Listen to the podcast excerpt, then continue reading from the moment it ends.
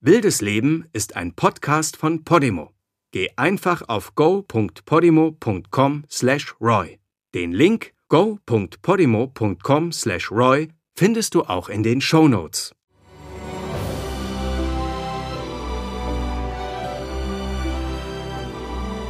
Las Vegas, 2009.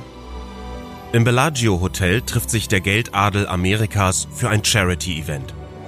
Zu den epischen Klängen eines Filmsoundtracks humpelt ein maskierter Mönch auf die Bühne und trägt eine Fackel zu einer Kiste.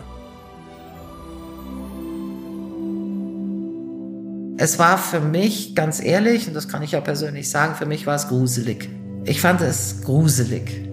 Aber wenn das aus welchen Gründen auch immer hat sein müssen, gut. Ich hätte es nicht gemacht. Ich fand es schlimm. Der Mönch verbeugt sich unter frenetischem Applaus, dann öffnet er die Kiste und eine weitere maskierte Person steigt heraus, die aussieht wie eine erwachsene Version des kleinen Prinzen. Hinter den beiden öffnet sich ein Vorhang mit zwei Käfigen. Einer ist leer, im anderen sitzt ein weißer Tiger mit schwarzen Streifen. Die maskierten Figuren bewegen sich wie in Zeitlupe, der Prinz etwas flüssiger, der Mönch mit sichtbarer Mühe. Was meint ihr, was das für den für eine Kraftanstrengung war? Wir dürfen nicht vergessen, der Mann war halbseitig gelähmt. Der hat immer 3 Betreuer um sich rum gehabt. Ich glaube, der konnte nichts mehr alleine machen, ohne dass irgendjemand ihm dabei hilft. Und dann reißt er sich so zusammen, das ist für mich überwältigend. Der Mönch verhängt den Tigerkäfig, der Prinz betritt die leere Box, dann wird auch diese verhangen. Als die Tücher fallen, sitzt der Tiger im Käfig des Prinzen und umgekehrt. Es ist herzzerreißend, wie lang das alles dauert. Dann nehmen sich beide die Masken vom Gesicht, das gesamte Publikum steht auf und kein Auge bleibt trocken. Das war der Abschiedsauftritt vor Live-Publikum vor geladenen Gästen im Bellagio. Selbstbestimmt ein einziges Mal noch live. Nicht mit irgendeiner, mit einer durchaus entscheidenden Illusion, die es früher natürlich auch in der Show gegeben hat. Es ist nach fast 50 gemeinsamen Jahren auf der Bühne das letzte Mal, dass Siegfried und Roy gemeinsam für ein Publikum performen. Es war ja auch keine Show in dem Sinne, es war keine große Bühne in dem Sinne. Es hatte nichts von dem, was vorher jemals war und diese Maske von dieser einen Person dann noch. Aber vielleicht wollten die beiden das aus irgendeinem Grund, vielleicht wollte Roy das aus irgendeinem Grund, vielleicht hat es ihm sehr viel bedeutet und dann ist es ja gut.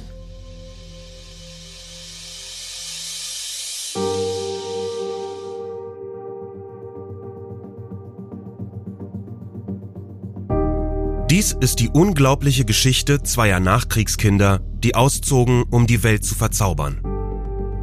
Das Märchen eines Paares, das Las Vegas zu dem machte, was es heute ist. Die Legende deutscher Auswanderer, die das Klischee vom amerikanischen Traum verkörpern, wie kaum jemand anderes und deren Karriere von einer Sekunde auf die andere Geschichte war. Wer waren die beiden hinter den Kulissen, die sie immer wieder zwischen sich und ihr Publikum schoben? Welche Rolle spielten die Raubtiere, die wie Fabelwesen ihre Welt bewachten? Und wie schafften sie es, über 40 Jahre lang ein stetig wachsendes Publikum in ihrem Bann zu halten, ohne unter der Last ihres Ruhms zu zerbrechen? Dafür haben wir mit denen gesprochen, die dabei waren und von denen sich viele zum ersten Mal äußern. Ihr hört Wildes Leben. Die magische Geschichte von Siegfried und Roy. Dies ist Teil 7. Alles zerfällt. Man muss eins auf jeden Fall sehen, dass bei allem, was gesagt wird, dass Roy überhaupt noch gelebt hat. Das war ein Wunder. Da musst du einen Willen haben. Das kannst du sonst vergessen. Also jeder andere wäre tot gewesen, dass der überhaupt noch gelebt hat. Die mussten ja die Schädeldecke öffnen, weil das Gehirn sich ja ausgedehnt hat und alles. Also was da abgegangen ist, das ist schon ein Wunder. Es war ja nicht nur die Motorik des Körpers, die bei einer einseitigen Lähmung dann neu zu trainieren war. Es ist ja auch das gesamte Sprachzentrum. Roy musste wieder sprechen lernen. Roy musste seine Sehfähigkeit, also das das gesamte Blickfeld ja praktisch neu erlernen, weil ja auch ein Teil des Sehfeldes in Wahrheit ja nicht mehr funktionierte. Roy war dann derjenige, der gesagt hat, ja klar, das schaffen wir, weil der war ja wirklich, der war ja super agil. Also der war körperlich, das war ja ein einziger Muskel. Das war ja Wahnsinn. Dass ausgerechnet ihm dann sowas passiert, war natürlich auch ein wahnsinniger Schicksalsschlag. Aber mei, es kommt halt meistens so, wie man es nicht geplant hat im Leben. Mit der Tigerattacke 2003 beginnt für die beiden Starmagier schlagartig ein neues Leben.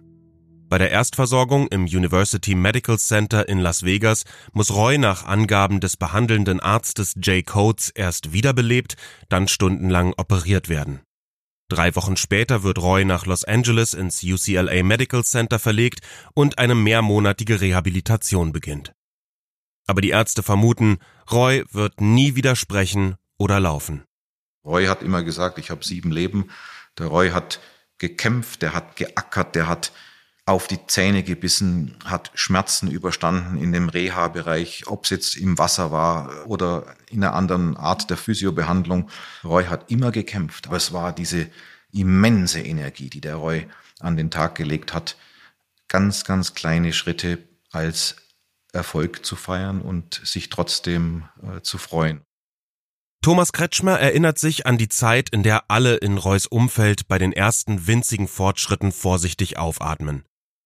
Roy lebt, und auch Siegfried lässt sich nicht entmutigen.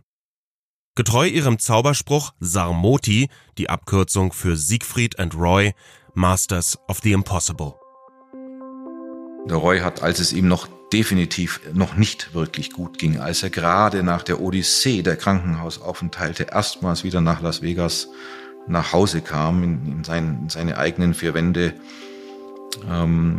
auf die Frage, wie es ihm geht, geantwortet, wenn er in der Früh aufwacht, hörte die Vögel singen.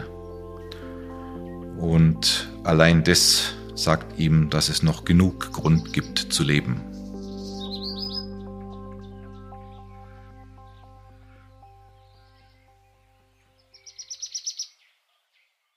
Siegfried hat sich in einer Art und Weise, die mich heute noch, sage ich mal, sehr klein und ehrfürchtig macht, um den Roy gekümmert. Es war wirklich beispielhaft, denn auch Siegfrieds Leben, Showleben, Bühnenleben war in dieser Sekunde beendet. Thomas Kretschmer war lange Jahre eng mit beiden befreundet und sieht nun mit an, wie sich die Dynamik zwischen ihnen ändert. Wie sich 2 Menschen am Ende in einer völlig neuen Situation wieder so aufeinander einstellen und der eine so für den anderen da ist. Und man darf bei der ganzen Geschichte nicht unterstellen, dass das einseitig war. Auch der Roy hat in bewundernswerter Weise mit der Raffinesse und der Spontanität, die er sich immer aufrechterhalten hat, es perfekt verstanden, seinen Partner Siegfried auch immer wieder zu überraschen, eine Freude zu bereiten. Also das war ein sehr, sehr schönes, ausgewogenes Verhältnis. Nach dem ersten Schock, dem ersten Gewöhnen an die neuen Gegebenheiten, muss den beiden jedoch bestimmt auch immer mal wieder kurz durch den Kopf gegangen sein, was wäre, wenn wir unseren Vertrag nicht vor kurzem erst noch ein weiteres Mal verlängert hätten. Und es war ja eben vorher noch die Überlegung, hören wir auf, schaffen wir das noch, gehen wir in Rente, machen jetzt einfach mal, leben jetzt mal unser Leben, reisen, was man halt so macht als Rentner, sage ich jetzt mal. Und nein, sie haben sich aber eigentlich dafür entschieden, das noch weiter zu betreiben und dann kommt sowas und das wird natürlich von heute auf morgen beendet das Ganze. Und das ist dann natürlich schon ein Wahnsinn, das dann auch mental zu verarbeiten. Jennifer Fischbacher hat sich damals Sorgen gemacht, wie ihr Großonkel mit all dem umgehen wird.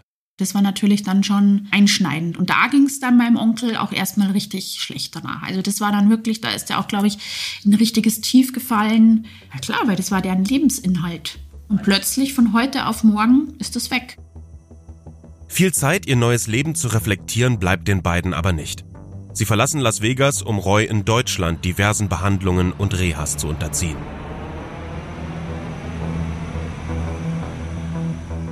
Das mediale Interesse an Siegfried und Roy bringt währenddessen in den USA neuen Schwung in eine Untersuchung, der sich die Tierschutzorganisation PETA schon seit längerem widmet. At the time of the attack, PETA called on the USDA. PETA hat die USDA sofort aufgefordert, Untersuchungen zur Tigerattacke einzuleiten. So sollte sichergestellt werden, dass so etwas nie wieder passiert. Von den Ermittlungen zum Unfall erhofft sich PETA weitere Erkenntnisse über die Art und Weise der Tierhaltung bei Siegfried und Roy zur Einschätzung der Sicherheit der Zuschauer bei den Shows.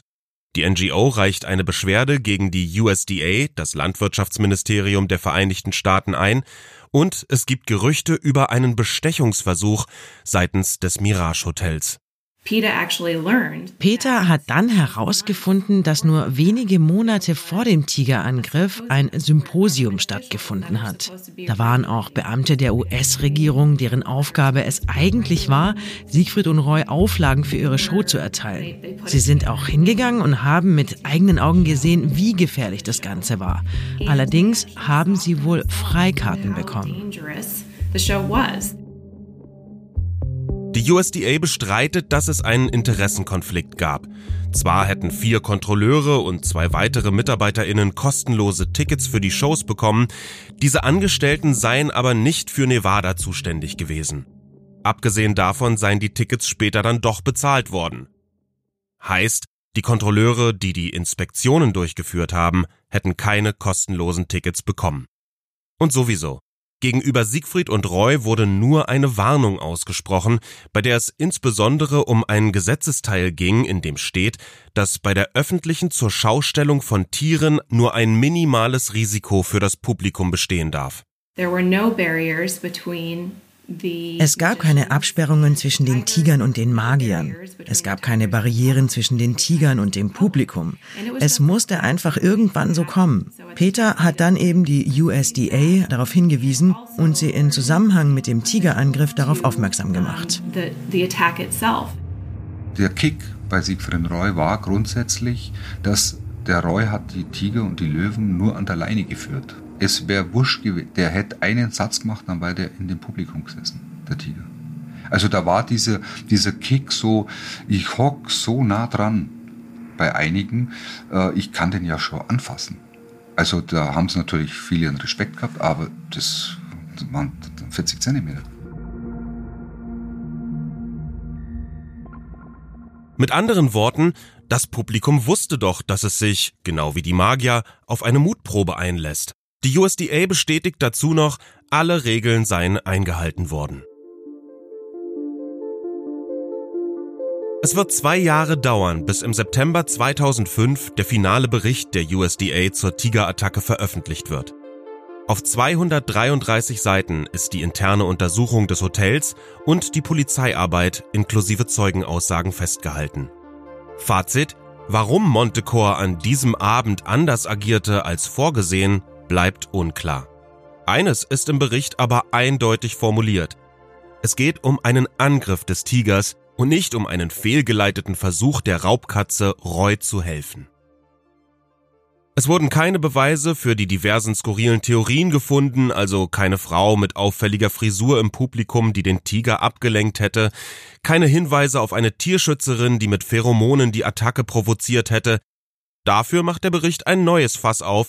Er enthält nämlich eine E-Mail, in der es, ins Deutsche übersetzt, heißt: Wenn es Audio- und Videomaterial der Tigerattacke gibt, sollte dieses auf hohe Ultraschallwellen und andere Trigger untersucht werden, die auf einen Terroranschlag auf einen schwulen Prominenten hindeuten. Das Video gibt es, doch es wird nie veröffentlicht und somit auch nie untersucht. Mit welchen Mitteln es das Mirage geschafft hat, die Aufzeichnungen nicht aushändigen zu müssen, wir wissen es nicht. Auch wenn die TierschützerInnen von PETA es nicht schaffen, Siegfried und Roy, das Mirage und sonstige Beteiligte in die Verantwortung zu nehmen, die Tigerattacke ist eine Zeitenwende für Raubtiere, die zur Unterhaltung von Menschen eingesetzt werden. Unfortunately, Leider sind sie einfach mit einer Warnung davon gekommen. Und im Gegensatz zu wilden Raubkatzen sind Warnungen ziemlich zahnlos. Also hat es damals nicht viel gebracht. Die große Veränderung kam erst, als sich die öffentliche Meinung zu Tieren in Zaubershows geändert hat. Auch durch viele unserer Kampagnen.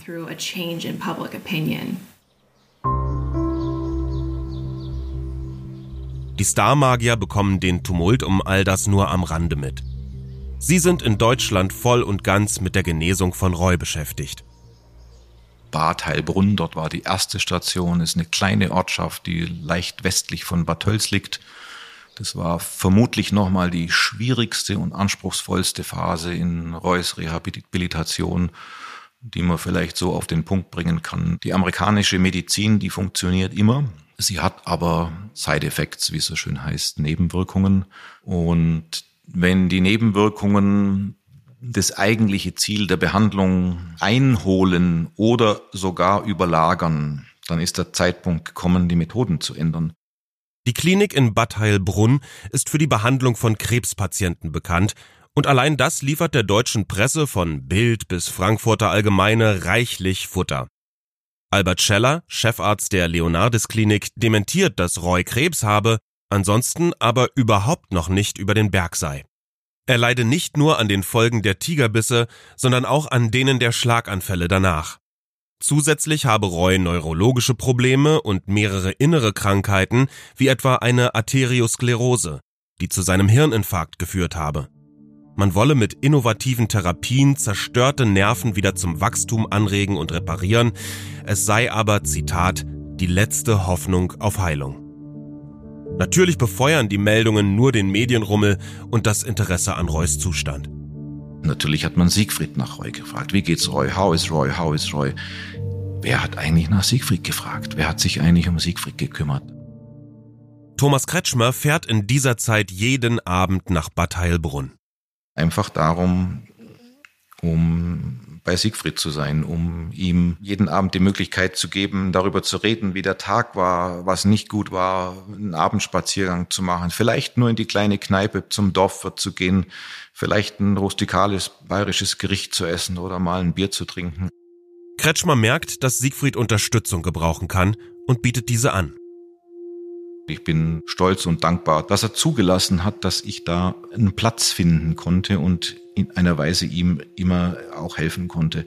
Und der Siegfried hat es angenommen, ich möchte jetzt nicht sagen dankbar angenommen, aber es war für mich zu spüren, er war froh, dass er mich in seiner Nähe hatte. Und dort bin ich geblieben, später dann natürlich auch in Roys Nähe, als Roy wieder ein zweites, ein neues, wenn auch eingeschränktes, aber anderes Leben für sich starten konnte.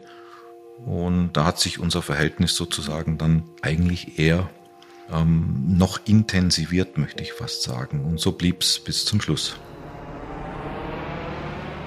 Zwischen den Behandlungen, wenn es Roys Zustand erlaubt, sind die beiden auch immer mal wieder in Las Vegas. Im Jungle Palace und auf ihrem Anwesen Little Bavaria versucht sich Roy von den anstrengenden Behandlungen zu erholen. Doch es kehrt keine Ruhe ein. Am 21. September 2004 rollt ein Chevrolet-Van langsam an Siegfried und Roys Grundstück vorbei. Plötzlich bleibt er stehen und der Fahrer feuert 4 Schüsse auf das Haus der beiden Entertainer ab. Das Haus, wenn man an dem Dschungelpalast steht, sie ist dieses Gitter mit dem großen S und großen R. Und wenn man da durchschaut, sieht man genau praktisch im Flur. Also das ist das Fenster zum Flur hin und da hat einer reingeschossen. Die Kugeln zerschmettern mehrere Fenster und hinterlassen ein Loch in der Wand. Niemand wird verletzt. Augenzeugenberichten zufolge ist zu hören, wie der Schütze aus dem Auto herausruft, dass, Zitat, diese 2 deutschen Schwuchteln das Land verlassen sollen. Es handelt sich um den 31-jährigen Cole Ford, über dessen Motive zunächst Unklarheit herrscht. Dann stellt sich heraus, dass der ehemalige Profi-Footballspieler an einer psychotischen Erkrankung leidet und, Zitat, die Welt vor der ungesunden Gefahr für die Menschen und die Tiger warnen wollte. Da haben sie dann einmal eine lange Zeit aufgepasst, weil wenn da einer am Haus dann steht und schießt mit einer scharfen Munition in die Scheiben rein, ist das natürlich eine Hausnummer, wo man dann sagt, okay, können wir uns jetzt frei bewegen oder gibt es Nachahmer, gibt es Trittbrettfahrer? Also die haben schon aufpasst dann. Die erste Reaktion der beiden, Abschottung. Da haben sie ja den Dschungelpalast komplett zugedeckt, also den Zaun, da haben wir ja durchgucken können, den Zaun haben sie zugedeckt mit einer Dunkelfolie, dass man nicht weiß, wo die Scheiben sind oder wo das Haus allgemein, die Türen sind und die Scheiben. Da haben sie schon Angst gehabt und ich meine, das ist nachzuvollziehen. Ja, das ist immer ganz eine gefährliche Sache. Aufgrund dessen haben sie sich dann ein bisschen zurückgezogen und sind nicht mehr so oft in den Medien gewesen. Roy wird immer weiter abgeschirmt und niemand hätte sich wahrscheinlich gewundert, wenn auch Siegfried sich komplett zurückgezogen hätte. Doch die zunächst ungeliebte Wahlheimat Las Vegas ist längst sein Zuhause. Er ist mit vielen hier befreundet und denkt gar nicht daran, sich aus der Öffentlichkeit zurückzuziehen. Zum Beispiel ist ja Siegfried immer auch ins öffentliche Gym gegangen, weil er also Fitnessstudio, weil er immer gesagt hat, klar, ich habe auch zu Hause was, ich kann auch zu Hause trainieren, aber ich will auch Leute treffen und will mit Leuten sprechen. Jan Mewes, guter Freund der beiden, sieht beruhigt mit an, wie Siegfried sich weigert, auf ein normales Leben zu verzichten. Er ist ja immer nachmittags in den Secret Garden gegangen, da wo die Tiere waren.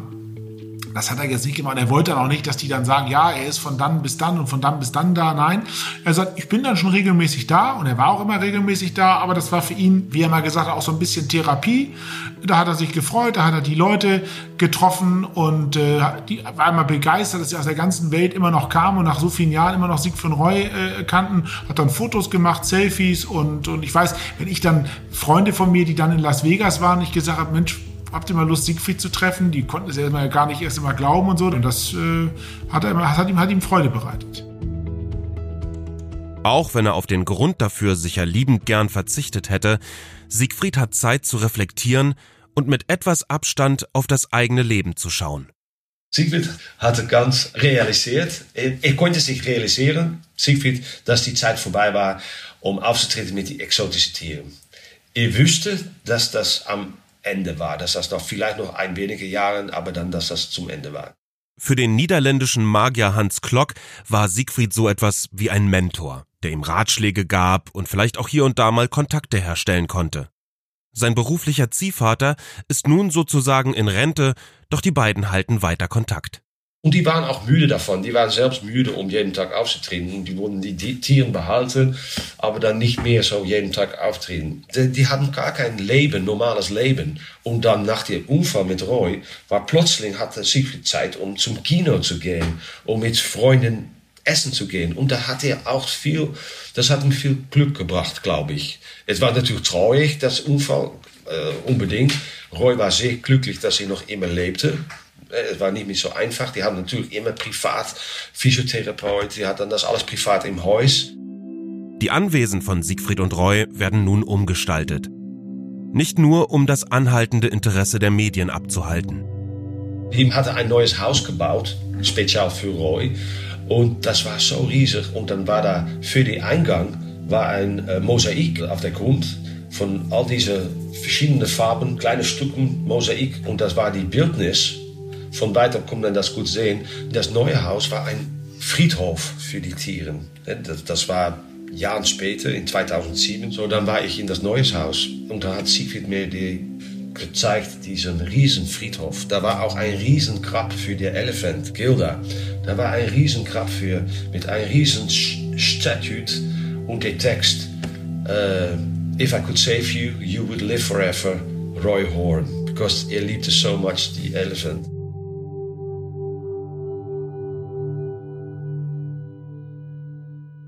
Neben den BetreuerInnen der Tiere, den Ex-Angestellten der Show und den vielen Freunden und Freundinnen der beiden kommt auch immer mehr Pflegepersonal für Roy auf die gemeinsamen Anwesen. Jüngere Männer, die sich um den ehemaligen Showstar kümmern und von denen die Öffentlichkeit nach einer Weile in der Presse hört. Das wollen wir nicht verschweigen. Es gab auch sehr heftige Vorwürfe, die bis zum Schluss nie ganz geklärt wurden gegen Roy, was sehr viel mit MeToo zu tun hatte. Im August 2010 erscheint ein Artikel im Boulevardmagazin National Enquirer.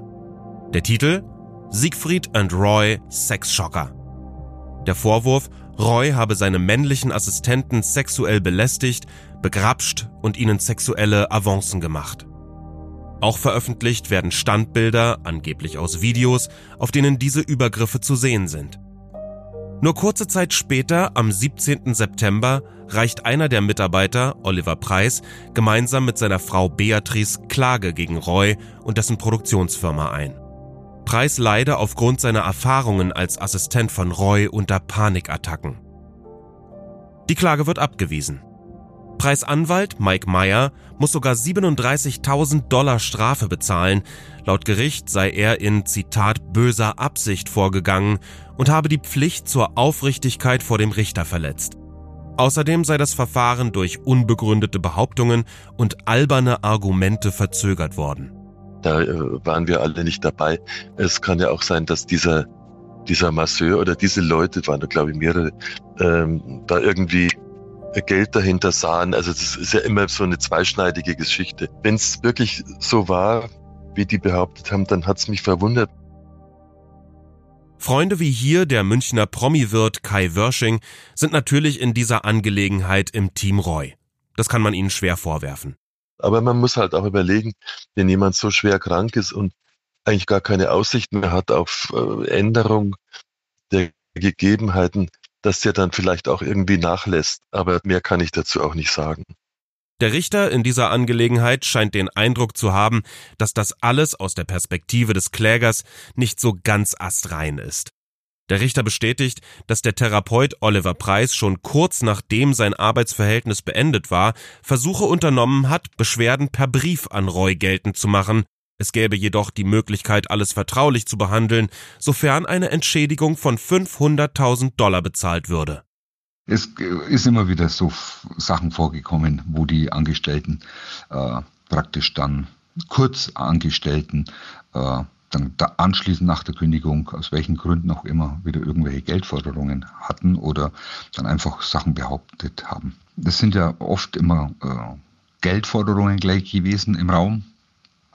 Das sind Angestellte auch gewesen, die wo kurzfristig bloß da waren und aus welchen Gründen auch immer die das machen. Also das ist immer wieder mal vorgekommen. Ex-Fanclub-Chef Karl-Heinz Wunschelmeier hat keine übergriffigen Erfahrungen mit Roy gemacht. Dass es mit diesem jedoch nicht immer ganz einfach war, kann er bestätigen. Klar, es hat Momente gegeben, wo der Roy ein bisschen, wie soll ich sagen, unzufrieden war mit sich selbst, mit der Situation, ein bisschen lauter worden ist und ein bisschen schroff, sage ich jetzt mal, auch gegenüber Angestellte. Aber das ist, glaube ich, menschlich, dass jemand, der wo nichts mehr machen kann nach dem Unfall, dass er da einfach launisch war. Für mich sehr launisch, weil von 0 auf 100 ist er dann schon mal laut worden.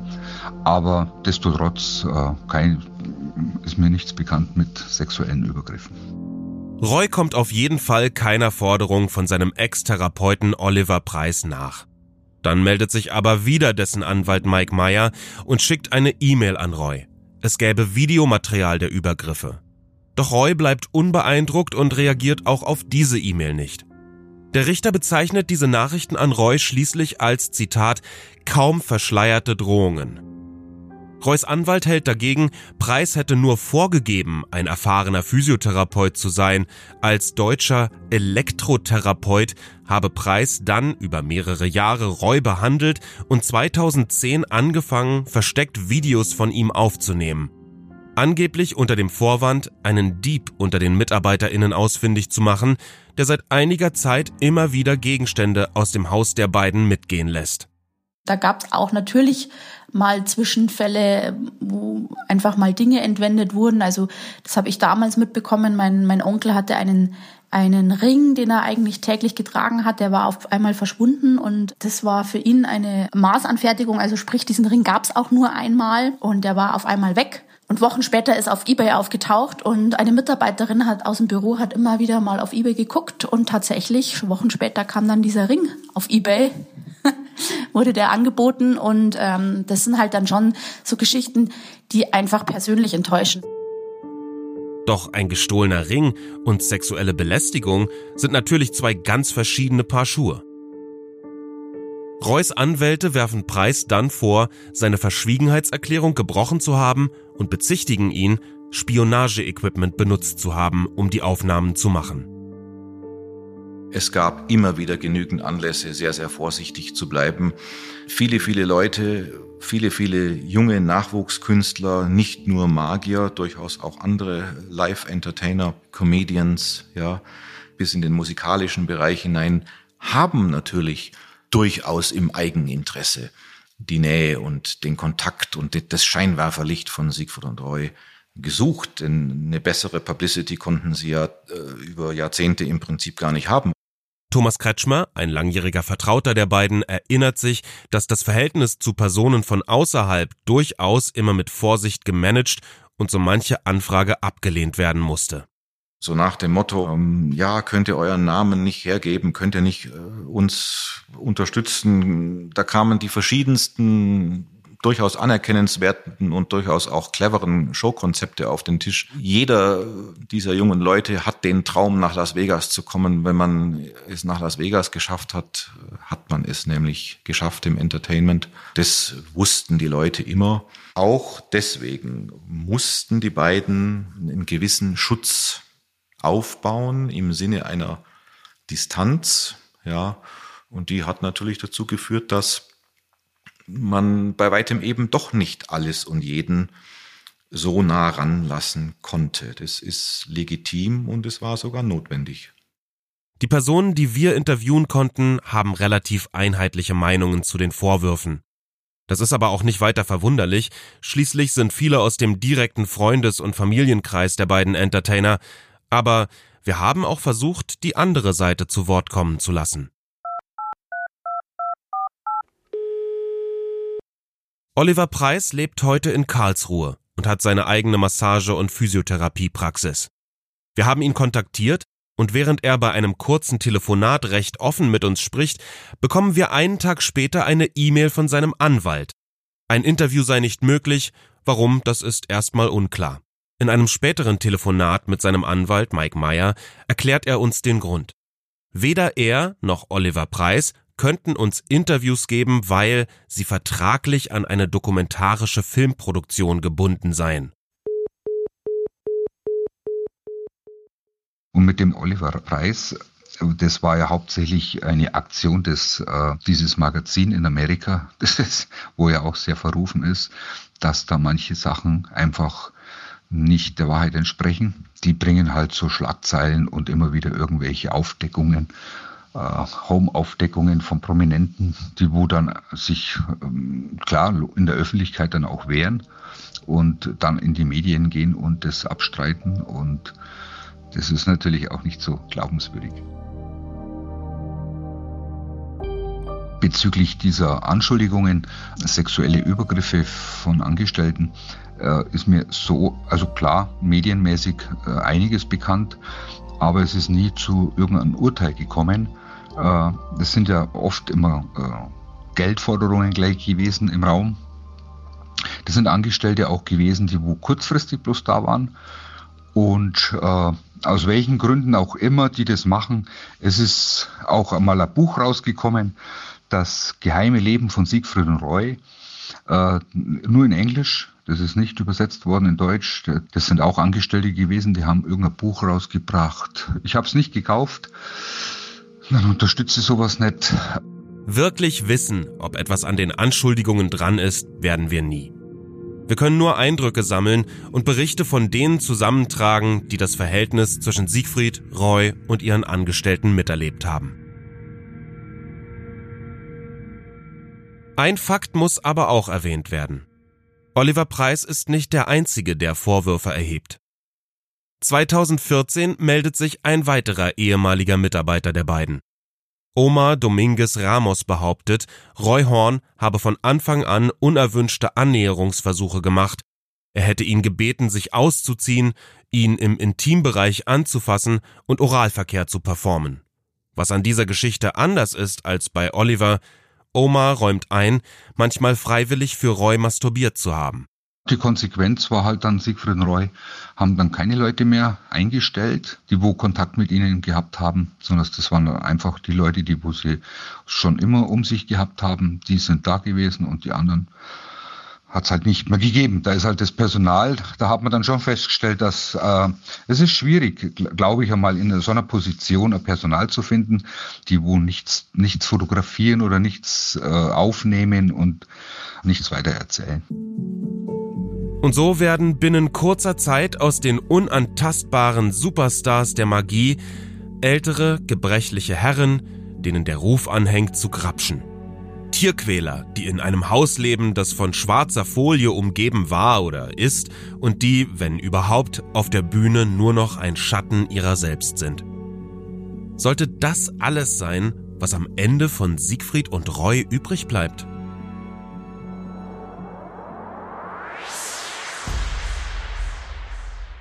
In der nächsten und letzten Folge von Wildes Leben. Nach dem Unfall ist das Image von Siegfried und Roy sichtbar angeknackst. Sie ziehen sich zurück, die Erinnerung an ihre Zeit als große Stars auf der Weltbühne scheint zu verblassen. Sie haben dann zwar immer gesagt, ja, wir haben jetzt die beste Zeit unseres Lebens und das ist alles richtig so, wie es war, aber ich glaube, tiefst in ihrem Herzen hat sie das schon verletzt. Aber sie haben sich damit arrangiert. Sie haben sich einfach arrangiert mit der Situation. Der Fokus liegt auf ihrer Zweisamkeit, ihren FreundInnen, ihrer Familie. Dann erkrankt Roy an Corona und stirbt. Siegfried ist jetzt ganz allein und wird selbst schwer krank. Ich glaube, das war der Abschiedsschmerz von Roy. Das ist meine ehrliche Meinung. Ich glaube, der ist am gebrochenen Herzen gestorben. Die Welt nimmt Abschied von zwei ihrer größten Stars, aber seltsam still und verhalten. Was bleibt am Ende von zwei Menschenleben? Und was bleibt von einer so großen Karriere? Ich kann manchmal oft nicht glauben, dass beide nicht mehr da sind. Wie oft denke ich jetzt, jetzt kannst du ja mal wieder reisen, jetzt musst du mal wieder nach Las Vegas fliegen und Siegfried Roy besuchen und so. Ja, geht aber leider nicht mehr, weil beide nicht mehr da sind. Ja, man muss daran arbeiten, dass was bleibt.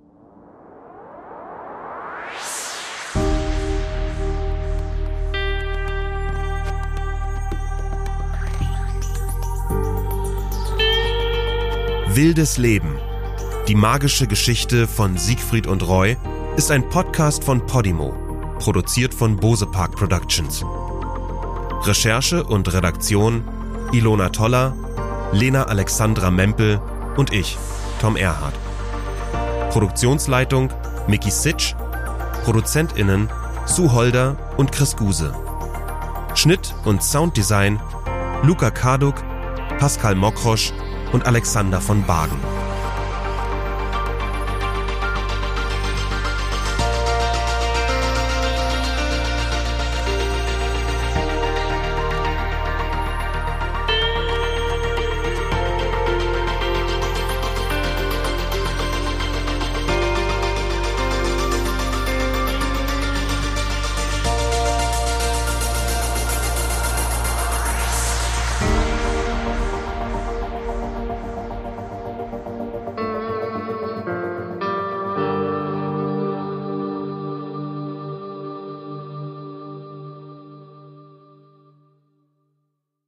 In der Podimo-App findest du übrigens nicht nur diesen Podcast, sondern noch hunderte weitere Podcasts, die du sonst nirgends hören kannst.